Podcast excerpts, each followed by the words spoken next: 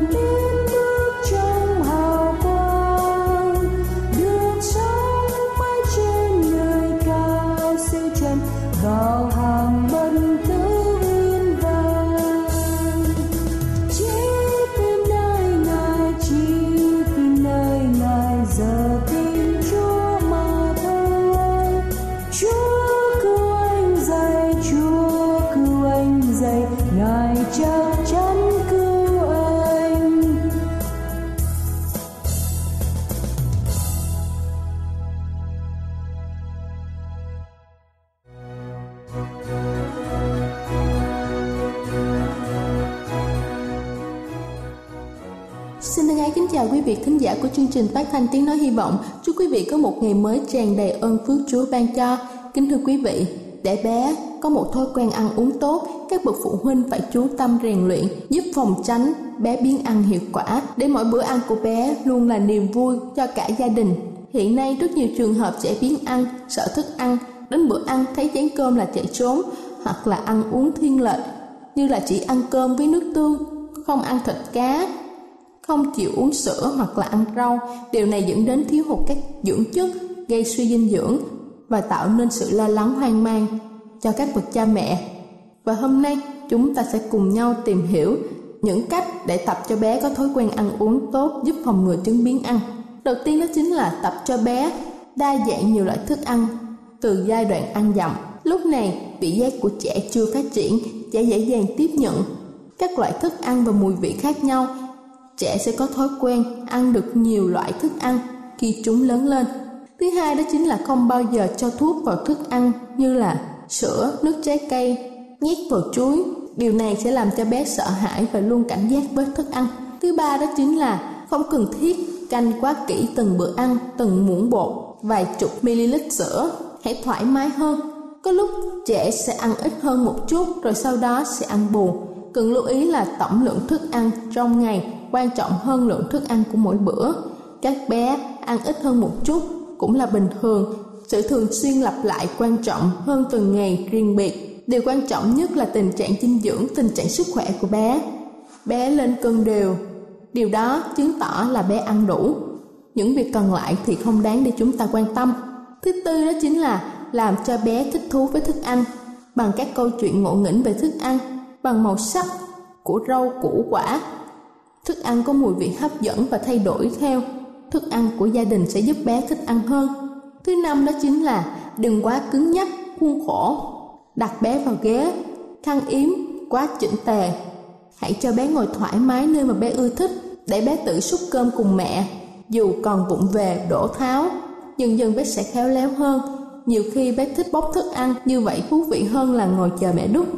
Chén dĩa, ly, tách, muỗng có hình ảnh ngộ nghĩnh làm cho bữa ăn của bé thật sự là một cuộc vui. Tuổi này, bé không những chỉ ăn mà còn khám phá cả thế giới. Nhiều khi, một người bạn hàng xóm sang nhà ăn chung thì cuộc đua lại càng háo hức thêm. Thứ sáu đó chính là lớn lên một chút, bé thích được hỏi bé muốn ăn gì, cá hay thịt hay trứng, rau hay bí đỏ bí xanh, thích ăn chiên hay luộc, thích ăn trái cây gì, bé có thể tham gia đi chọn mua thức ăn cùng mẹ hoặc là phụ mẹ nhặt rau, rửa trái cây, chắc chắn những món ăn có sự tham gia của bé sẽ làm cho bé cảm thấy ngon hơn. Thứ bảy đó chính là không dùng thức ăn với mục đích khác nhau như là trừng phạt khen thưởng, lâu ngày sẽ dẫn đến hành vi rối loạn ăn uống. Trẻ dễ có khuynh hướng dùng đồ ăn để phản đối hay là gây sức ép với cha mẹ khi chúng gặp khó khăn. Thứ tám đó chính là không cho trẻ ăn quà vặt trước bữa chính trong vòng từ 1 tiếng rưỡi đến 2 tiếng làm cho bé ngang dạ khi vào bữa ăn chính. Thứ chính đó chính là có những giai đoạn bé ham thích và ăn liên tục một loại thức ăn nào đó như là trứng và cá, chuối hay nho liên tục cả ngày hoặc là nhiều ngày. Hãy để cho bé ăn thỏa thích, bé sẽ trở lại ăn uống bình thường sau một vài ngày hay là vài tuần. Điều quan trọng là chúng ta đừng quá lo lắng. Và cuối cùng đó chính là có những giai đoạn biến ăn sinh lý. Các giai đoạn này thường trùng lắp với lúc trẻ đi học thêm các kỹ năng mới như là biết ngồi, tập đi, học nói trong vài tuần trẻ sẽ ăn ít hơn nhưng vẫn chơi vui vẻ. Đó là do bé bận lo học nên quên ăn. Đừng ép ổn quá đáng làm cho bé biến ăn thật sự. Các thời điểm biến ăn sinh lý thường là lúc trẻ từ 7 đến 9 tuổi, từ 2 tới 3 tuổi và từ 5 tới 6 tuổi. Đây là chương trình phát thanh Hy Vọng do Giáo hội Cơ đốc Phục Lâm thực hiện. Nếu quý vị muốn tìm hiểu về chương trình hay muốn nghiên cứu thêm về lời Chúa, xin quý vị gửi thư về chương trình phát thanh Tiếng Nói Hy Vọng, địa chỉ 224 Phan Đăng Lưu, phường 3, quận Phú Nhuận, thành phố Hồ Chí Minh, hoặc gửi email cho chúng tôi theo địa chỉ tiếng nói hy vọng gmail.com Ngoài ra, quý vị cũng có thể liên lạc với bất kỳ hội thánh Cơ đốc Phục Lâm tại địa phương gần nhất. Xin chân thành cảm ơn và kính mời quý vị tiếp tục lắng nghe chương trình hôm nay.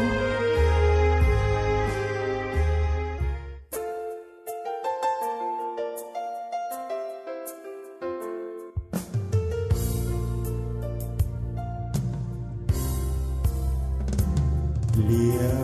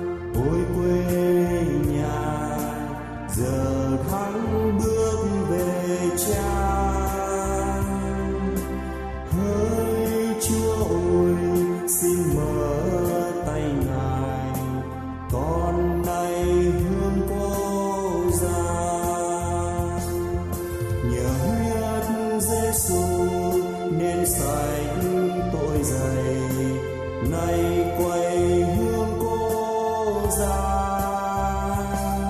Giờ đã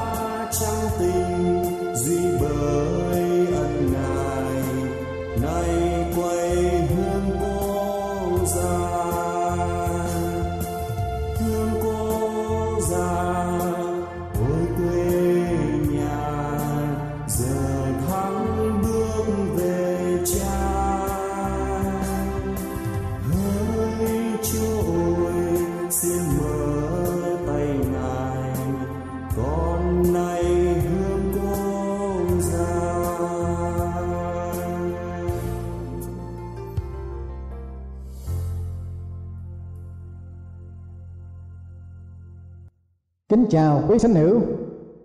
Kính thưa quý vị và các bạn thân mến. Chương trình phát thanh sẽ cùng với quý vị chúng ta tìm hiểu đề tài Người chồng có nghĩa. Kính thưa quý vị, Có người bảo rằng Làm một người chồng lý tưởng dễ hơn Là làm một người chồng có nghĩa. Đúng hay sai? Tùy theo quan niệm của mỗi người. Để làm một người chồng với tư cách thông thường cũng đã khó rồi. Huống chi làm một người chồng có nghĩa, quả thật không dễ dàng đâu. Theo tôi nghĩ, cuộc sống của vợ chồng nhiều khi đối diện, lắm nhiều điều rất là phức tạp. Ngoài cái đời sống tình cảm ra, người chồng còn phải thông cảm, tế nhị, kiên nhẫn, chậm nóng giận và khoan dung thì mới có thể giữ gìn được hạnh phúc bằng không thì cơm chẳng lành, canh chả ngọt, loan phụng lìa tan, vợ chồng ly tán. Trong tinh thần hướng về chúa trong mùa giáng sinh, nhờ ơn chúa chúng ta tìm hiểu một nhân vật có liên quan đến thánh sử giáng sinh của chúa giêsu đó là ông joseph dưỡng phụ của đức chúa giêsu chồng của bà marie là người chồng con nghĩa trong thánh kinh tăng ước Ma-chơ đoạn 1 câu 18 câu 19 ghi chép như vậy. Và sự giáng sinh của Đức Chúa Giêsu Christ đã xảy ra như vậy. Khi Mary, mẹ ngài, đã hứa gả cho Joseph xong chưa ăn ở cùng nhau, thì người đã chịu thai bởi Đức Thánh Linh. Joseph, chồng người, là người có nghĩa, chẳng muốn cho người mang xấu bàn toan đêm để nhẹm. Kính thưa quý vị, thế nào là một người chồng có nghĩa? Theo văn học của hoàng xuân việt, người có nghĩa không phải là người bạc nhược, khát đảm, đầu hàng khi bị tha nhân an hiếp hoặc lấn lướt, mà vì thương người, tôn trọng nhân vị kẻ khác, nên chế ngự được sự nóng giận đối xử một cách êm đềm, xứng đáng, theo kiểu cách an ở giữa người và người. Người mà không có nghĩa thì không có tư cách cư xử dịu hiền một cách tự nhiên và thành thật. Thánh kinh khẳng định joseph là một người chồng có nghĩa. Chúng ta thử tìm hiểu cái nghĩa của ông joseph như thế nào. Thánh kinh ghi nhận lại rằng sự diễn tiến trong cuộc hôn nhân của joseph và thiếu nữ Mary như vậy.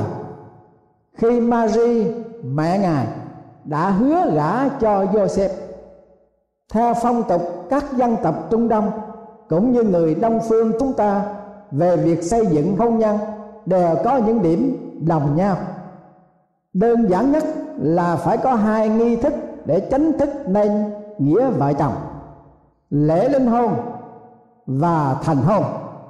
Lễ đính hôn có sự chứng kiến của cha mẹ đôi bên bà con ruột thịt và sinh lễ. Sau đến lễ, cô dâu và chú rể tương lai được phép đi lại dễ dàng, nhưng dứt khoát không được ăn ở như vợ chồng. Cả hai phải giữ gìn sự đoan chính cho đến ngày thành hôn, nên duyên chồng vợ. Joseph và Mary cả hai đều giữ theo nề nếp gia phong và chờ đợi đến ngày vui lớn trong đời là ngày thành hôn. Nên duyên chồng vợ. Mary đã hứa gả cho Joseph, song chưa ăn ở cùng nhau. Đó là sự kỹ thuật của thánh kinh khẳng định như vậy. Điều này chứng minh rằng Joseph, con nhà có gia phong, tôn trọng lễ giáo một cách nghiêm chỉnh thanh niên ngày nay tìm một người như Joseph rất là hiếm có. Nếu cô gái nào mà có một người bạn trai đứng đắn như Joseph, hãy quý trọng, đừng cho là anh chàng cù làng đấy. Nhưng trớ treo thai cho Joseph. Thiếu nữ Mary mới hứa gả cho Joseph song chưa hề an ở cùng nhau. Thì người đã chịu tha. thưa quý vị thời kỳ hứa hôn là thời kỳ đẹp đẽ nhất. Mộng lành được xây đắp, tương lai bao nát huy hoàng. Những dự tính hạnh phúc đầy ắp ở trong quả tim hy vọng. Thế mà người yêu lý tưởng đã có thai. Quả thật là một tin xác đánh tất cả mộng đẹp sập đổ tan tành theo mây khói. Đó là một sự sỉ nhục nhút nha cho cha mẹ của Mary và là một thông tin tết đứng khắp ngồi của thân phụ mẫu Mary một sự bất hạnh cho Joseph vì vợ sắp cưới đã bị cấm sực. Gia đình Joseph có đủ bằng chứng và quyền hạn để đòi gia đình Mary bồi thường danh dự. Joseph có đủ lý do từ hôn và làm nhục đối phương một phan to đáng kiếp. Thế nhưng Joseph con nhà có một nền giáo dục đặc biệt, biết kính sợ Đức Chúa Trời và biết yêu thương. Nên Joseph âm thầm, nén lòng, cam chịu.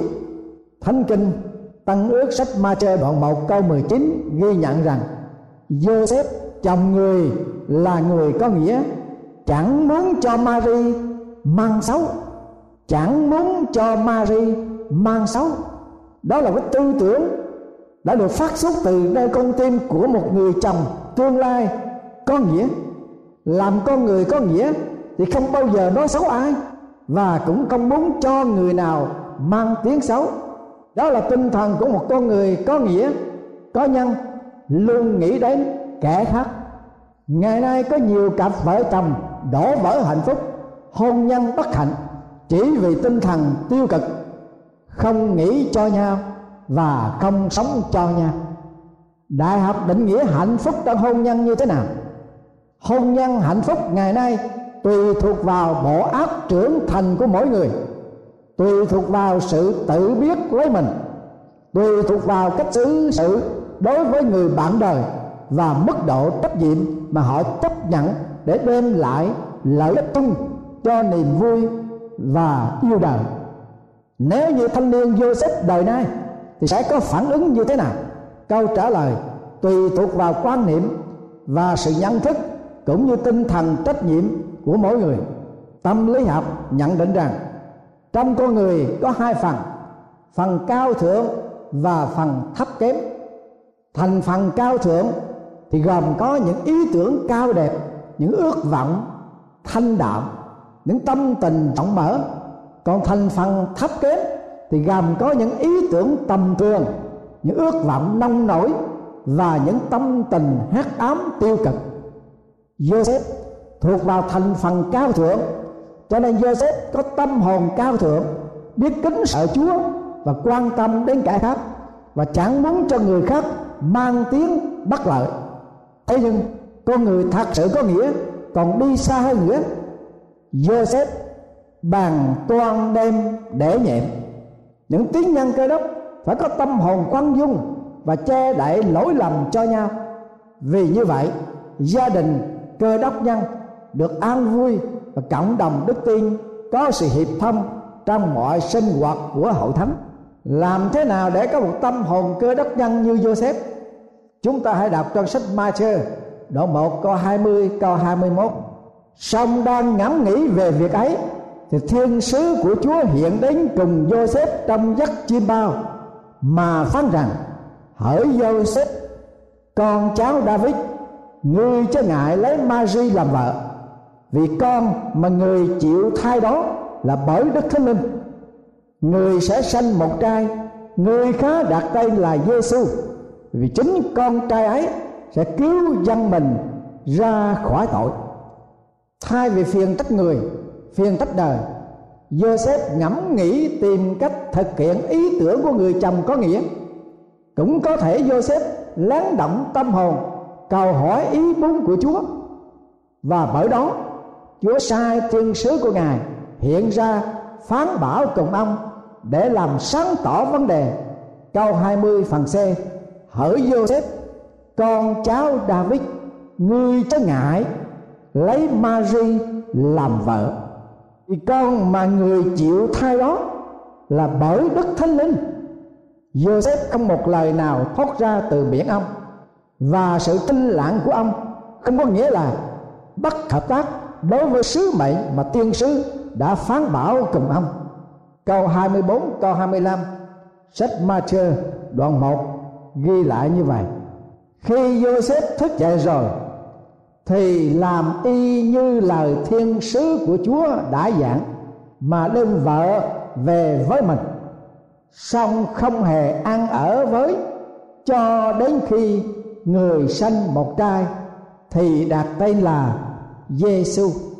Quả thật, Joseph là người có nghĩa vì ông kính sợ Chúa, không coi trọng danh dự, không có bản ngã độc tôn, không cần nói mà chỉ làm. Hành động của Joseph xứng đáng với cái danh xưng là người chồng có nghĩa và được làm dưỡng phụ của Chúa Giêsu. Chúa phán rằng chẳng phải hệ những kẻ nói cùng ta rằng lại Chúa, lại Chúa thì được sự cứu độ vào nước thiên đàng đâu. Xong những kẻ làm theo ý muốn của cha ta ở trên trời mà thôi. Quả thật Joseph là người có nghĩa vâng theo lời của Chúa.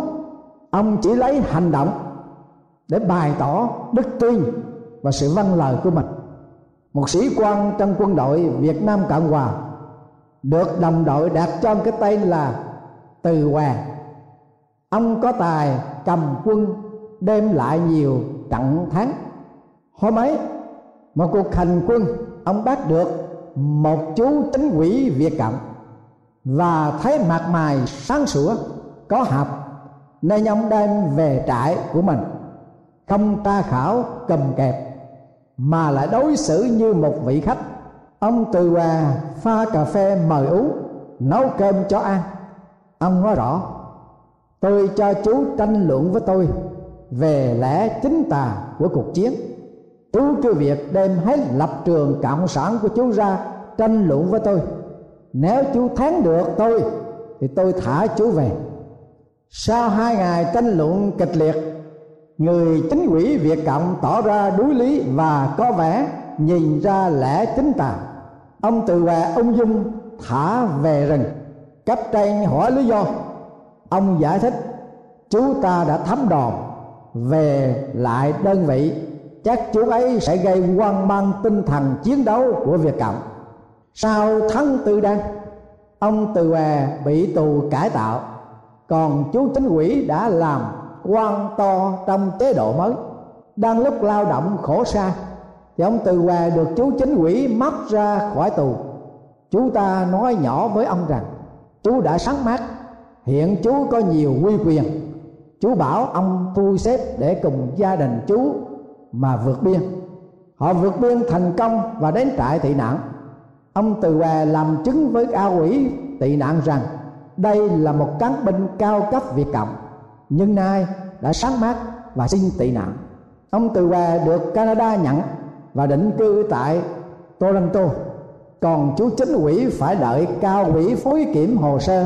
Hai năm sau, người em kết nghĩa chính ủy được canada nhận và định cư tại alberta. Nghe tin ông từ hòa từ giả toronto đến alberta sống luôn ở tại đó vào dịp Tết năm 2010, ông Từ Hòa trở về Toronto chơi Tết. Cho biết gia đình chú em kết nghĩa đã tin Chúa thuộc Thiên Chúa giáo do chính ông Từ Hòa đỡ đạo sau khi chịu lễ rửa tội và đặt tên thánh là Paul. Người con trai đầu lòng vừa tốt nghiệp kỹ sư dầu lửa đã từ bỏ giàu sang vào chủng viện tu học để trở thành một linh mục. Vợ chồng người chính ủy từ ngày vào đạo thì làm việc thiện nguyện cho nhà thờ. Vào mỗi buổi sáng cuối tuần, ho mở cửa đón chào anh em homeless, pha cà phê và bánh mì cho họ ăn.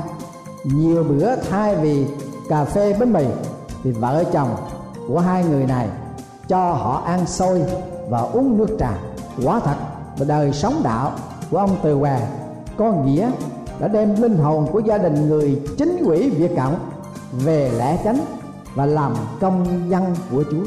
Kính thưa quý vị, còn quý vị là những tín nhân cơ đốc, quý vị có phải là một người chồng có nghĩa trong gia đình và trong cộng đồng đức tin chăng?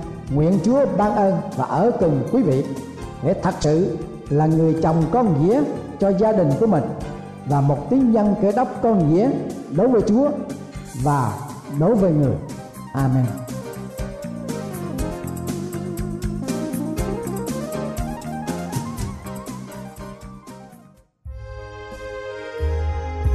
Đây là chương trình phát thanh tiếng nói hy vọng do Giáo hội Cơ đốc Phục Lâm thực hiện. Nếu quý vị muốn tìm hiểu về chương trình hay muốn nghiên cứu thêm về lời Chúa, xin mời quý vị gửi thư về chương trình phát thanh tiếng nói hy vọng địa chỉ 224 Văn Đăng Lưu phường 3 quận Phú Nhuận thành phố Hồ Chí Minh hoặc gửi email cho chúng tôi theo địa chỉ tiếng nói hy vọng gmail.com Ngoài ra, quý vị cũng có thể liên lạc với bất kỳ hội thánh cơ đốc Phục Lâm tại địa phương gần nhất. Xin chân thành cảm ơn và hẹn gặp lại quý vị trong chương trình lần sau